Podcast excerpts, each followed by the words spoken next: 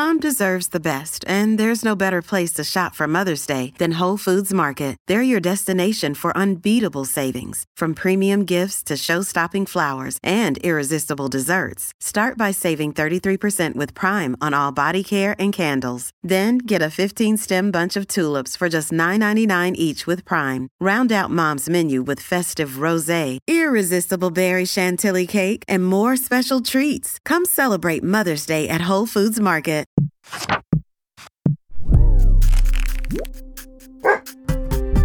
Una produzione Doghier. Amore, ma tu non puoi fare ginnastica artistica. Sei un maschietto, mica una femminuccia. Sono Francesca Michelin e questo è Maschiacci. Uno spazio nato per dare spazio. Perché un giorno termini come ingegnera, avvocata e architetta saranno comuni. Perché un giorno anche i bagni degli uomini avranno i fasciatoi e non leggeremo più titoli come lei mette i pantaloni, lui fa il mammo e non sarà uno psichiatra a stabilire cosa è femminile e cosa no e non direte più alla sottoscritta pensa a cantare e un giorno camminando Comunicazione interna, la cantante Michelina è pregata di chiudere la sigla, grazie. Sì, sì, cioè raga io la sigla la chiudo eh, però mi chiamo Francesca Michelin e sono una cantautrice.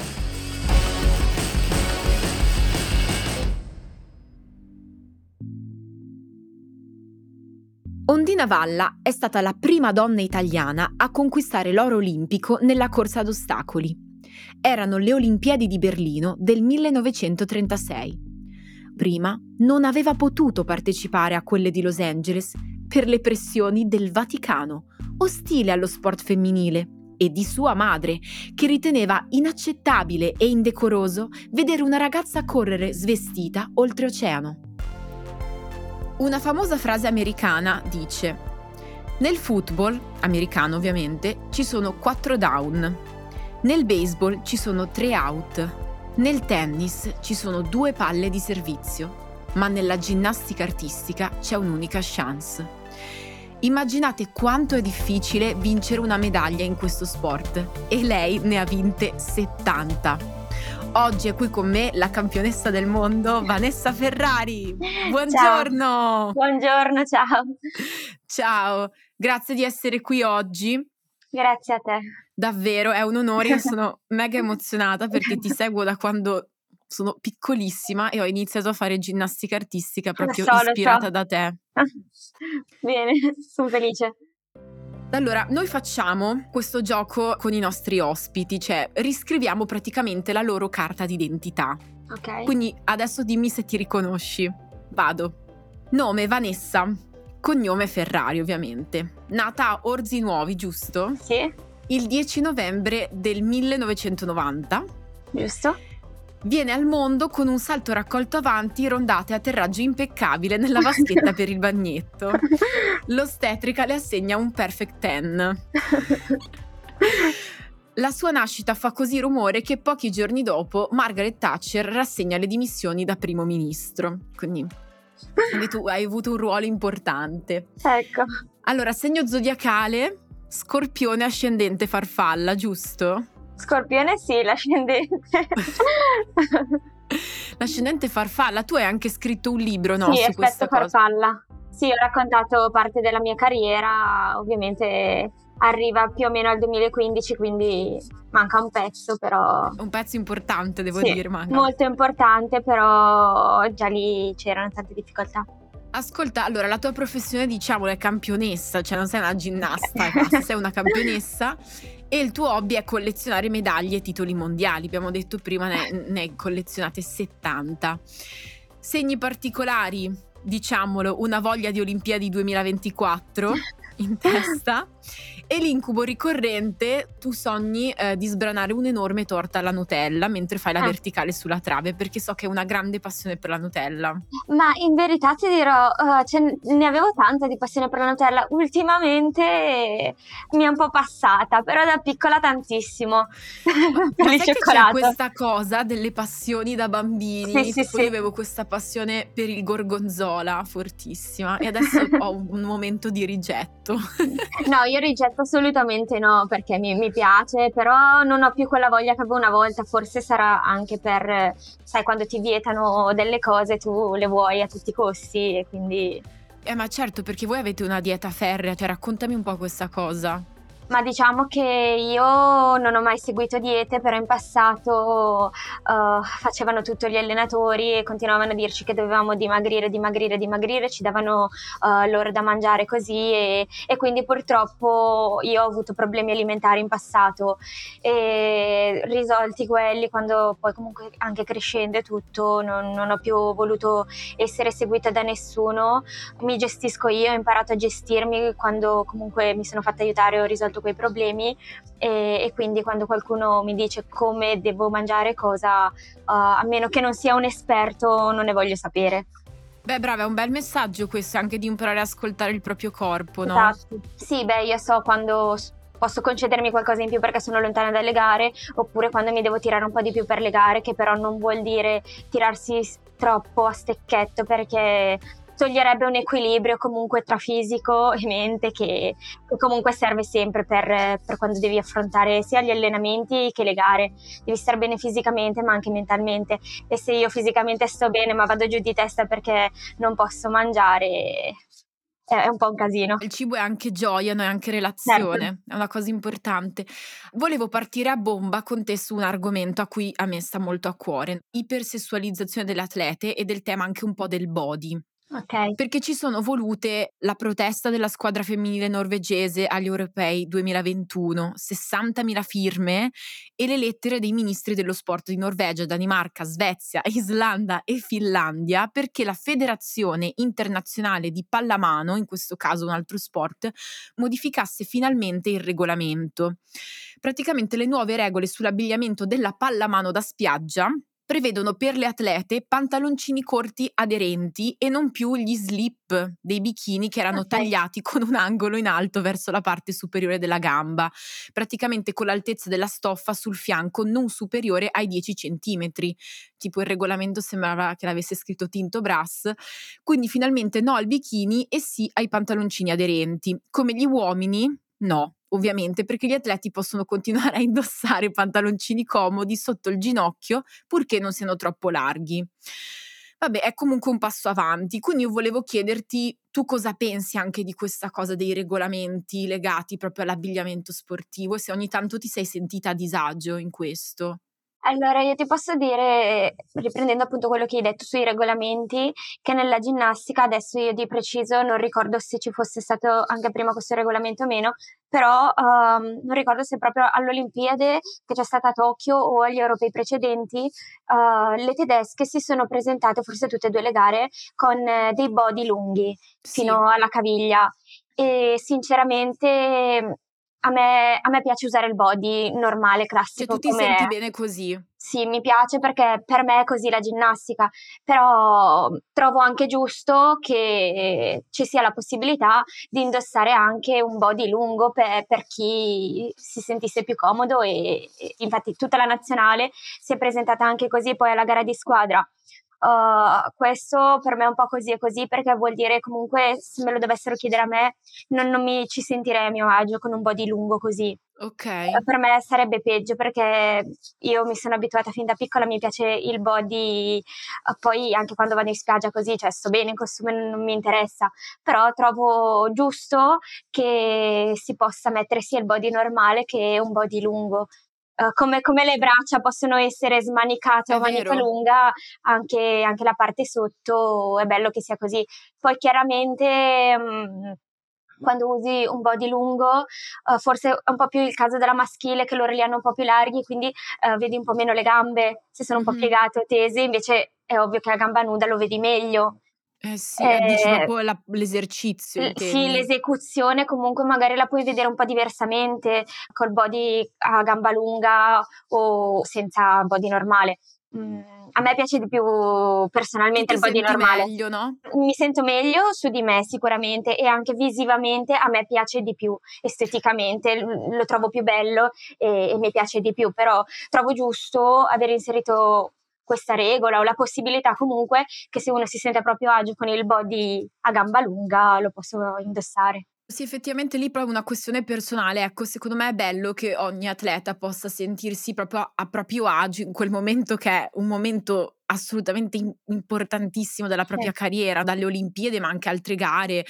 Credo che la cosa più importante sia sentirsi a a proprio agio, ecco, e quindi è Anche perché poi questa è una cosa che fa un po' ridere, però quando ero piccola praticamente stavo imparando la prima diagonale del corpo libero che è lo zucchero avvitato, il doppio raccolto indietro nel doppio avvitamento. E lo, lo sbagliavo spesso, era molto difficile così. E quando faceva freddo nella vecchia palestra eh, usavo le calzamaglia lunghe, ma a me Sì. danno fastidio le calzamaglie lunghe. E quindi tutte le volte lo sbagliavo quando avevo su quello, le toglievo e lo facevo giusto. Allora mi è venuta anche questa fissa psicologica Ah, che a gamba lunga non, non ce la faccio fare le cose perché mi pesano, che capirai, una calzamaglia non No, pesa non niente. niente, certo. Eh, però mi dà fastidio, la sento pesante e non ce la faccio. Vedi, io avevo il problema opposto, ovviamente gare con esercizi molto più semplici dei tuoi, però io quando avevo tipo la calzamaglia rendevo meglio, ma perché mi sentivo più sicura di me. La secondo me è una cosa molto personale, va anche Sì. rispettata.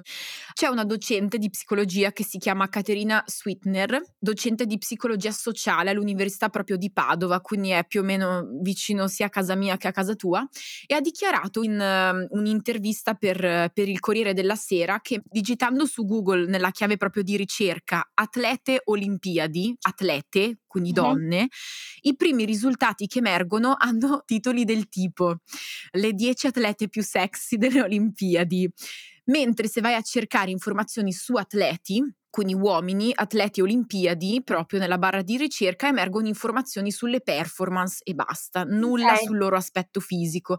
Volevo chiederti cosa pensi di questa cosa e quali sono, ovviamente se ci sono, eh, titoli o articoli che hai letto su di te o su qualche tua collega che ti hanno particolarmente infastidito. Ma allora, ehm, non ho letto niente di tutto ciò perché, come ti dico, anche ho avuto problemi alimentari in passato, quindi cerco di non soffermarmi su queste cose. Cerchi proprio di non leggerli piuttosto. Sì, poi comunque mh, escono nella ginnastica, eh, soprattutto l'artistica. È Mhm. uno sport che mh, è artistico, richiede anche l'estetica, una bella estetica, quello che vedi eh, Mhm. deve essere bello, eh, però serve anche potenziare tanto i muscoli e quindi ovviamente ti ingrossi.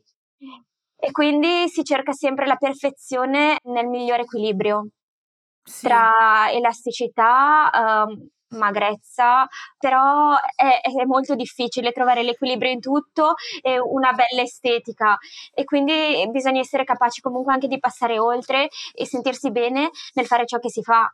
Io so che magari per riuscire a fare quello che voglio fare e che mi fa star bene, devo essere in un certo modo per forza, perché se io perdo massa muscolare non ce la faccio Mhm. e magari esteticamente mi piaccio di più quando ho meno muscoli, eh, però non, non si possono avere entrambe le cose, bisogna fare delle scelte certe volte.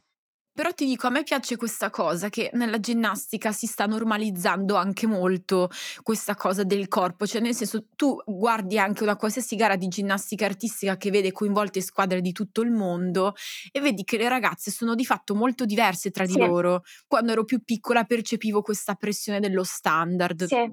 Mi ricordo Cioè- che tipo odiavo le mie spalle perché erano grossissime e anche le gambe erano grossissime ed ero molto a disagio con il mio corpo. Adesso vedo che comunque si sta molto normalizzando questa cosa. Da una parte hai ragione perché ci sono fisici molto diversi, sia un po' anche per l'attrezzatura, perché comunque gli attrezzi eh, richiedono fisici diversi. Una parallelista non ha lo stesso fisico di una come me che fa il corpo libero, o una volteggista, e un po' è quello, ma un po' sicuramente la mentalità degli allenatori, delle ginnasti sta cambiando e, e poi anche c'è da dire che comunque il- l'età delle ginnaste si sta alzando. Prima smettevano a 16, 17, 18 anni a far tanto erano grandi. Wow. Adesso comunque l'età la stiamo vero. portando un pochettino avanti pian piano.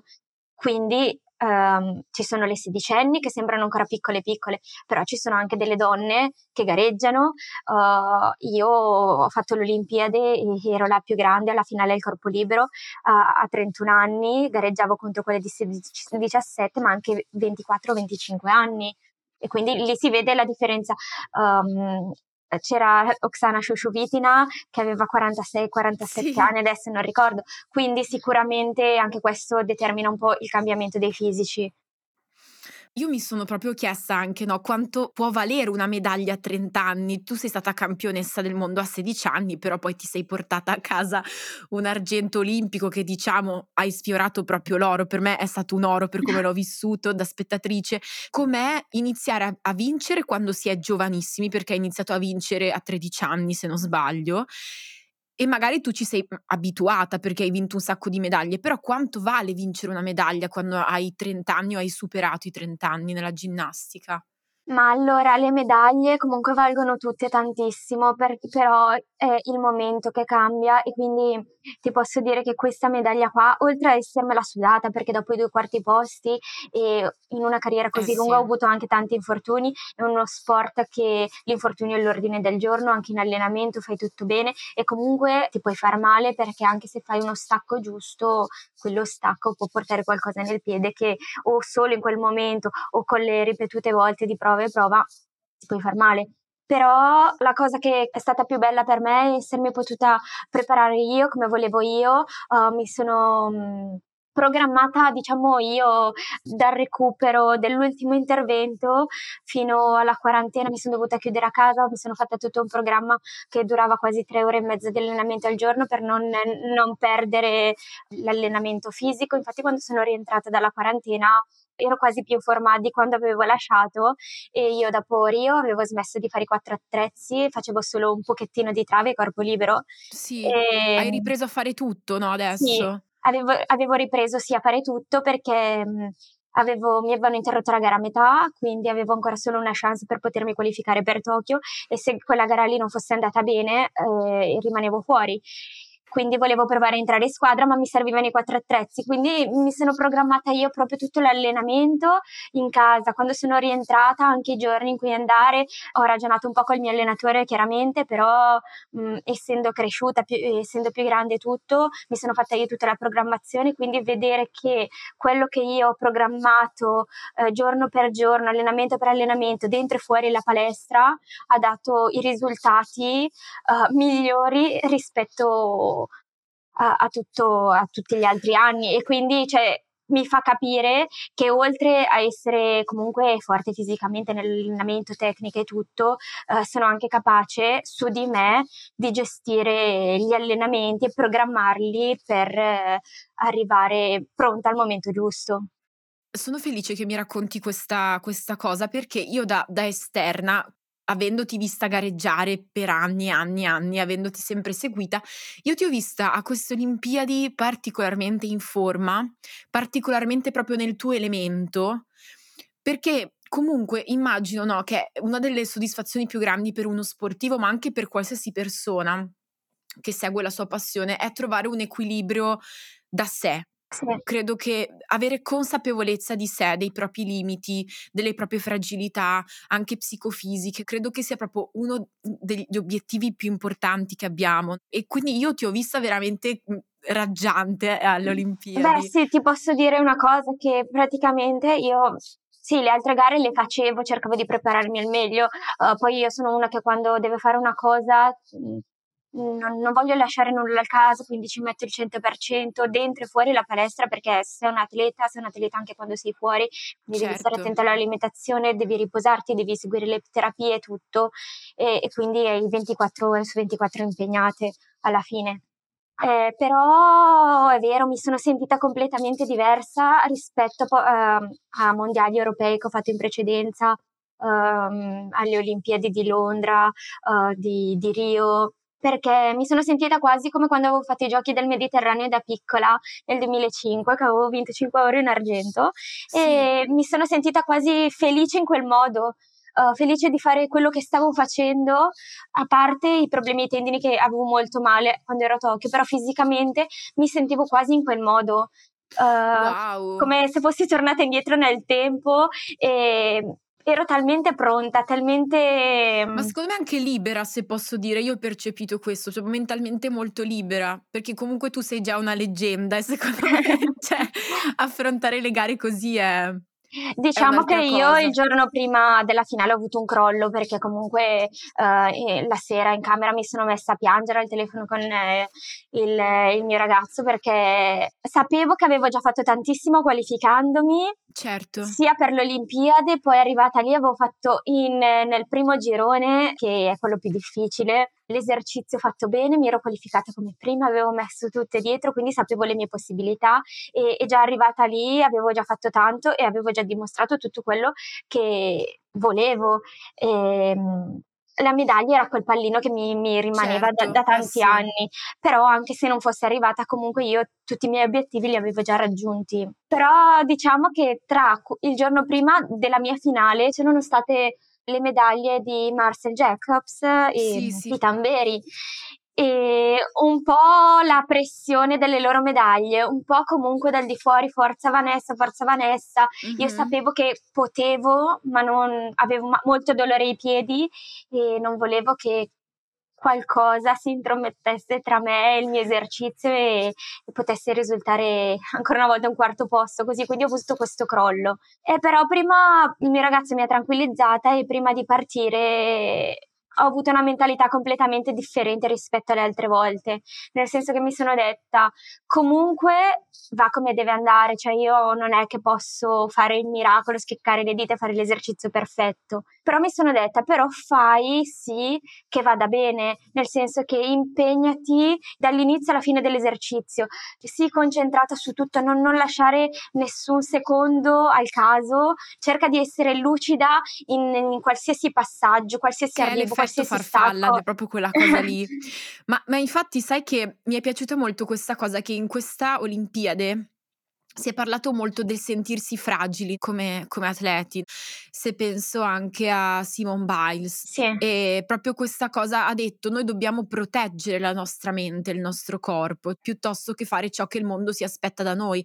Tutti si aspettavano: no, deve vincere la medaglia, cavolo, deve vincerla perché però comunque tu in quel momento hai fatto una cosa anche per te stessa. Beh, sicuramente. Ma io penso che comunque quando salgo devo far bene soprattutto per me, per gli allenamenti che ho fatto, per i sacrifici che, che ho dovuto affrontare per arrivare lì e quindi penso prima di tutto di far bene per me e poi so che quando io faccio bene per me riesco a regalare qualcosa anche agli altri che mi guardano perché comunque dopo questa carriera comunque lunga e le varie difficoltà che ho dovuto affrontare, tanta gente mi prende di ispirazione anche per eh, riuscire ad affrontare le proprie sfide quotidiane e mi dice confermo, confermo. comunque dopo che ti ho vista risalire dopo la rottura del tendine o comunque dopo le delusioni delle altre Olimpiadi, comunque mettersi sotto ancora al lavoro, uh, mi dicono non è da tutti, no, però, però io vedo un po' diverso quello che mi dicono gli altri perché io sono così, cioè io quando voglio una cosa mi metto sotto lavoro e faccio di tutto per ottenerla. Per due volte non ce l'ho fatta, però alla fine eh, ho trovato il modo di, di, riuscirci. Concediamoci una pausa adesso okay. per conoscerci meglio e eh, facciamo questo gioco che si chiama Mario Monti. Rispondimi la prima cosa, proprio immediata. Aiuto. Colazione dolce o salata? Dolce. Frase appena squilla la sveglia. Ancora 5 minuti oppure cazzo non l'ho sentita, sono già in ritardo. Ancora 5 minuti. Ok. La batteria scarica del cellulare o il traffico in tangenziale? Eh, batteria scarica. Guida turistica o chi se ne frega, vediamo che succede? Uh, vediamo che succede. ok. Uh, preferisci come vicino di casa quello ipocondriaco che spruzza il disinfettante ogni volta che passi o vicino di casa che chiama i carabinieri ogni volta che cammini? Che spruzza il disinfettante. Um, frase che non diresti mai ad un bambino o ad una bambina di 5 anni. Babbo Natale non esiste oppure a chi vuoi più bene tu, mamma o papà? A chi vuoi più bene. ok. È peggio il visualizza ma non risponde o questo messaggio è stato eliminato? Visualizza ma non risponde. concordo. Poi ultima, mignolino che prende in pieno uno spigolo nel cuore della notte o persona che ti parla tantissimo appena sveglia nel cuore della mattina presto? Mignolino. Immagino anche come sportiva. Tra l'altro, eh, com'è che gareggi? Scalza, immagino, perché c'è chi usa tipo le scarpette, chi mette cose, calzini. Tu come ti trovi meglio? Eh, allora, io ho sempre gareggiato scalza, ultimamente usavo delle, delle calze per i giri e poi mi sono trovata bene, però scarpette no, mi dà fastidio. Eh sì, anche a me, infatti te le fanno mettere da piccola e poi dico boh, cioè tornando nel vivo della, della questione, sì. ho lavorato con questo ragazzo che, che, ha gareggiato per anni proprio nella Serie A della ginnastica artistica maschile e lui mi diceva no, comunque gli uomini che fanno ginnastica vengono visti proprio come delle femminucce, sembra uno sport poco virile, sai tutte quelle cavolate. Tu cosa magari, pensi? Penso, penso che magari questa cosa qua si potesse pensare anni fa, ma ora no, cioè non più. Eh, Io non l'ho mai pensato, anche perché con la fatica che si fa in palestra, cioè, è impossibile. Comunque, sì, dici che io l'ho, l'ho tutto notata... il potenziamento che devono fare anche per comunque fare gli anelli o, o, tu, o tutti anche i loro altri attrezzi, eh, non penso proprio. Forse quando anni indietro si poteva capitare che qualcuno lo pensasse, questo sì, però penso che questa cosa sia, miglio- sì, sia migliorata tantissimo negli anni. Che poi è uno sport faticosissimo, sì. le persone passano ore e ore e ore, ore in palestra. A far potenziamento alla fine. Certo, in ogni puntata di Maschiacci ci divertiamo a giocare a quella che abbiamo chiamato la settimana enigmatica. Anziché enigmistica, enigmatica. Ci sono diversi giochi, noi cruciverba, gli indovinelli, però per te abbiamo scelto Aguzza la vista. Però visto che il nostro è un podcast in cui non ci si vede ma solo ci si ascolta, l'abbiamo chiamato Aguzza l'udito. Tu sai che spesso, appunto, eh, lo saprai meglio di me, c'è una discriminazione di genere nella descrizione giornalistica proprio. Quando i titoli riguardano noi donne che facciamo qualsiasi cosa, ci chiamano col nome oppure col soprannome, cioè tipo non scrivono Vanessa Ferrari vince l'argento olimpico, scrivono la nostra farfalla d'argento, che ok, all'inizio ti fa anche piacere, però diciamo che dopo se scrivono farfalla d'argento e Jacobs oro c'è un po' di differenza, no? Insomma, noi per i giornali non abbiamo mai un cognome e una professione come gli uomini. Eh, ora ti leggerò tre titoli, tra cui ce n'è uno falso. Tu dovrai aguzzare l'udito e dirmi quale di questi è quello falso. Oddio, va bene. Vado, tranquilla, vado, vado. Allora, uno. Festa Cinema La Rivoluzione di Gualtieri. Direzione a una donna e Farinelli presidente. Vero o falso secondo te? Boh, non ne ho idea. Dai, spara. Vero. Vero, ok. Due. Supermamma di Bari partorisce e discute la tesi di laurea, tutto in 24 ore. Vero o falso? Falso. Ok. Numero 3. Il secondo oro dell'Italia arriva dal canottaggio. Fantastiche Valentina e Federica, paltrinieri argento che commuove. Vero. Ok, allora soluzione, purtroppo tutti e tre sono titoli veri. Ah. Cioè, tutti e tre sono realmente usciti, anche la supermamma di Bari che partorisce e discute la tesi. Quindi io voglio una volta cercare su Google chi sia e non lo so perché devo digitare supermamma di Bari. Allora Vanessa, proprio eh, di questo aspetto dei titoli no, e degli articoli di giornale ne parla molto bene un profilo Instagram che adoro che è quello della donna a caso. Ha preparato per oggi un messaggio per noi due che adesso ascoltiamo. Ciao ragazze, come state? Grazie per avermi invitata a parlare della donna a caso. Sono molto emozionata. La donna a caso è l'elefante nella stanza di chi scrive i titoli di giornale, o meglio l'elefantessa ignorata che barrisce nelle redazioni di tutta Italia. Per i media è la rappresentante unica del genere femminile, quella che riceve il Nobel per la chimica e due pagine dopo viene eletta vicepresidente degli Stati Uniti. Diventa ministra della giustizia, rettrice, fa un'eccezionale scoperta scientifica e magari conquista un argento storico alle Olimpiadi. Nei titoli di giornale è comunque una donna, o la mamma, la lady, l'angelo, la regina, la signora, la dea. Il suo nome e il suo cognome non sono necessari. È una donna e questo basta per dare le notizie che la riguardano. Capita che venga chiamata per nome, ma solo con quello proprio. come se i titolisti ci avessero fatto l'Erasmus insieme o il pranzo di Pasquetta. Nel caso di Ferrari, ad esempio, durante le Olimpiadi, quanti titoli abbiamo letto in cui era solo Vanessa? Una Vanessa a caso. I nomi propri non sono univoci e dovrebbero essere destinati a contesti familiari, privati. E poi parliamo di donne adulte, autorevoli, laureate, non di fatine dei denti. Almeno un titolo sulla donna a caso si trova ogni giorno su giornali nazionali e locali. E si può trovare in tutte le sezioni, politica, sport, spettacolo, cronaca. La donna a caso si occupa di tutto. Spesso è protagonista anche dei titoli dei telegiornali. Il risultato dell'utilizzo quotidiano della figura della donna a caso da parte dei media è la cancellazione dell'identità delle donne di cui si sta parlando e pone l'attenzione su quanto sia stupefacente che una donna abbia fatto quella cosa. Questo fa sì che donna a caso dopo donna a caso si perdano le tracce di tutto un genere, che finisce senza distinzioni nella pattumiera della storia. E infatti le storie di donne previste dai nostri programmi scolastici quante sono? Pochine. Ma poi perché dovremmo fare la caccia al cognome in un articolo che ci interessa? Che gioco è? Non indovinerai mai chi? Bello! Questo tipo di rappresentazione, spudoratamente sessista, è una manifestazione della discriminazione di genere ed è sotto i nostri occhi ogni giorno. C'è un altro aspetto che dovrebbe scoraggiare definitivamente l'uso di questa espressione, e cioè che l'uomo a caso non esiste. Già, l'espressione un uomo viene usata dai media solo per persone di cui chi scrive non conosce nulla. Un uomo invade il campo durante una partita di rugby, un uomo muore in un incidente stradale o un uomo vince la lotteria. Cose così, insomma. Se però un uomo arriva primo in una competizione, viene nominato ministro o amministratore delegato di una grande azienda, l'inserimento del suo cognome nel titolo sarà ovvio. È prassi, anche se ha quattro cognomi. Grazie Michelin e grazie Ferrari. Continuiamo insieme. Smash the patriarchy. Ciao! Another day is here and you're ready for it. What to wear? Check. Breakfast, lunch, and dinner? Check. Planning for what's next and how to save for it?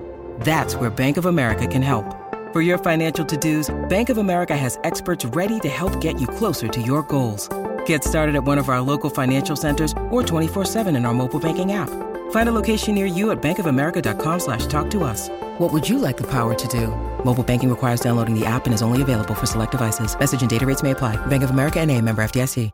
Tu sei stata mega gentile e io voglio chiederti un'ultima cosa, proprio l'ultima domanda che io faccio a tutte le mie ospiti e ai miei ospiti, ovvero tu oggi per cosa lotti? Uh, per cercare di stare bene, perché la mia lotta che affronto fin da piccola costantemente è soprattutto contro i miei piedi. Perché okay. ho sempre problemi ai piedi, quindi spero di, di star bene fisicamente per poter decidere mm, cosa fare e cosa fare che mi faccia stare bene, chiaramente, quindi essere libera um, di scegliere ciò che, che mi fa, mi rende felice, eh, non essendo condizionata da, dal dolore. Grazie. Niente. Davvero, grazie mille del tuo tempo, spero tu ti sia anche divertita. Sì.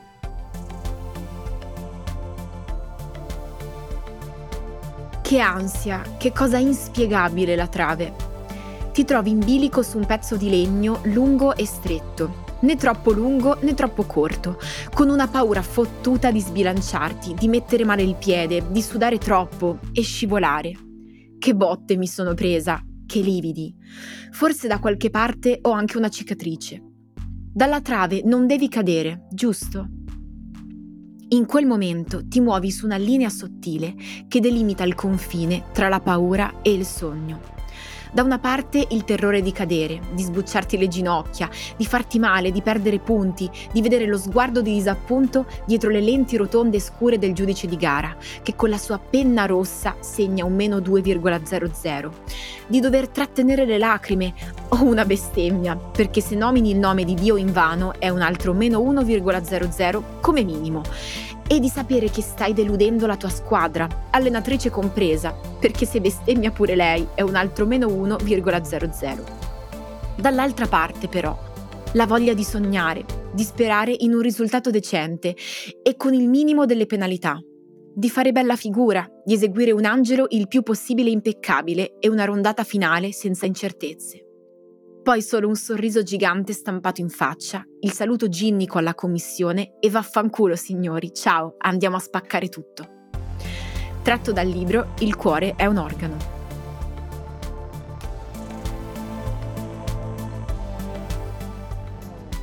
Grazie a tutte, a tutti e a tutte per aver ascoltato Maschiacci. Bella rega! Maschiacci è un podcast scritto da me, Francesca Michelin, con la collaborazione di Giovanna Donini e Andrea Mideno. La produzione è di Dog Ear, di Marta Donà e Carlo Lenotti. Producer Irene Oriani. Il coordinamento di produzione è di Marta Sala e Silvia Gianatti. La supervisione editoriale è di Marco Ferrarini. La post-produzione è di Pasquale Lo Savio. La copertina è di Andrea Lodetti.